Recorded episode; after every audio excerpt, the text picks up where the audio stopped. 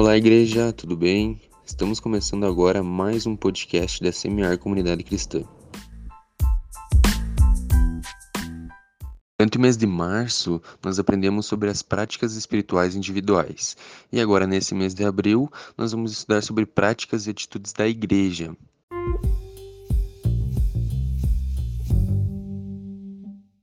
E a pergunta para reflexão do nosso estudo é: imagine uma igreja perfeita. O que as pessoas fazem lá para que seja assim? E o nosso texto base, eu convido vocês a, a ler conosco, está em Atos, capítulo dois, versículo do quarenta e dois ao quarenta e sete, que vai dizer assim: eles se dedicavam ao ensino dos apóstolos e à comunhão, ao partir do pão e às orações. Todos estavam cheios de temor, e muitas maravilhas e sinais eram feitas pelos apóstolos. Todos que criam mantinham-se unidos e tinham tudo em comum. Vendendo suas propriedades e bem, distribuíam a cada um conforme a sua necessidade. Todos os dias, continuavam a reunir-se no pátio do templo. Partiam o pão em suas casas e juntos participavam das refeições, com alegria e sinceridade de coração, louvando a Deus e tendo a simpatia de todo o povo. E o Senhor lhes acrescentava todos os dias o que iam sendo salvos. Assim nós descobrimos que passar momentos a sós com Deus para ler a Bíblia, orar e jejuar é essencial para quem quer crescer espiritualmente. Mas o que Deus realmente quer é um grupo de justos, unidos em um único propósito e em um único estilo de vida. Deus quer uma comunidade chamada Igreja, e o livro de Atos nos mostra como ela deve ser. Então, dessa forma, buscarmos o crescimento individual é importante, mas crescermos juntos é ainda mais importante. Então, nesse mês de abril, falaremos sobre práticas espirituais da Igreja, para as quais podemos dar o nome de comunhão.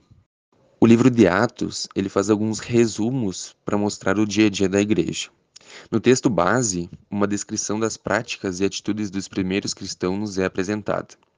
Primeiro, nós vemos que eles tinham práticas espirituais coletivas, coletivas bem definidas. Eles faziam essas coisas diariamente, isto é, sempre que os apóstolos estivessem ensinando, os cristãos estavam lá. Sempre que estivessem juntos, realizavam a ceia do Senhor ou outras refeições e nunca deixavam de orar. Estavam sempre juntos e compartilhavam suas coisas, seja nas casas ou no templo, gastando um bom tempo em oração.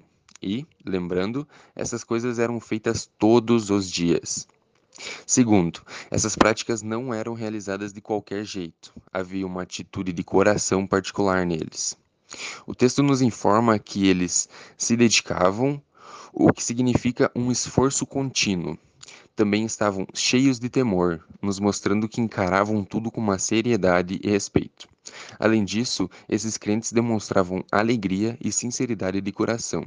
Assim, com suas práticas e atitudes, esses primeiros cristãos formavam uma igreja eficaz ao ponto de que o Senhor lhes acrescentava diariamente os que iam sendo salvos. O cenário dos dias de hoje faz alguns contrastes com o cotidiano da Igreja de Atos. Devido ao modo de vida moderno, é praticamente impossível passarmos longos períodos diários juntos. Mas a ideia de que o modelo de comunhão que Atos nos apresenta é impraticável não pode ser justificada pelas dificuldades que, temo, que temos hoje. Pelo contrário, acreditamos que esse modelo é completamente aplicável a nós, ainda que algumas coisas sejam levemente diferentes, especialmente nesses tempos de pandemia.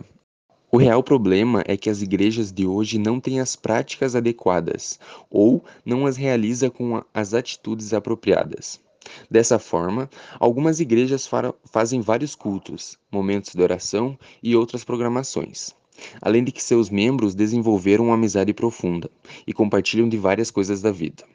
No entanto, por vezes, nessas mesmas comunidades, observamos atitudes inadequadas, como a falta de empenho, seriedade, alegria e sinceridade. Antes, os membros se comportavam como clientes que querem ser agradados, e caso não sejam satisfeitos, saem falando mal do lugar e de seus funcionários, entre aspas. A situação oposta também ocorre, muitas comunidades têm boas intenções, mas nada sai do papel. E para evitarmos esses cenários e nos tornarmos uma igreja como Atos, falaremos durante esse mês de abril sobre três práticas espirituais e suas atitudes adequadas, que seriam culto, célula e a amizade cristã, a fim de aproveitarmos ao máximo esse mês, precisamos de duas coisas. A primeira é desenvolver as práticas espirituais individuais, e a segunda é assumir a identidade de igreja. Em relação a esse último ponto, encorajamos os irmãos a enxergarem a Semiar Comunidade Cristã como uma família, sua família, com a qual estão compromissados diante de Deus e dos outros, e na qual crescerão e darão frutos. O nosso desejo é ser igreja e cultivar com vocês.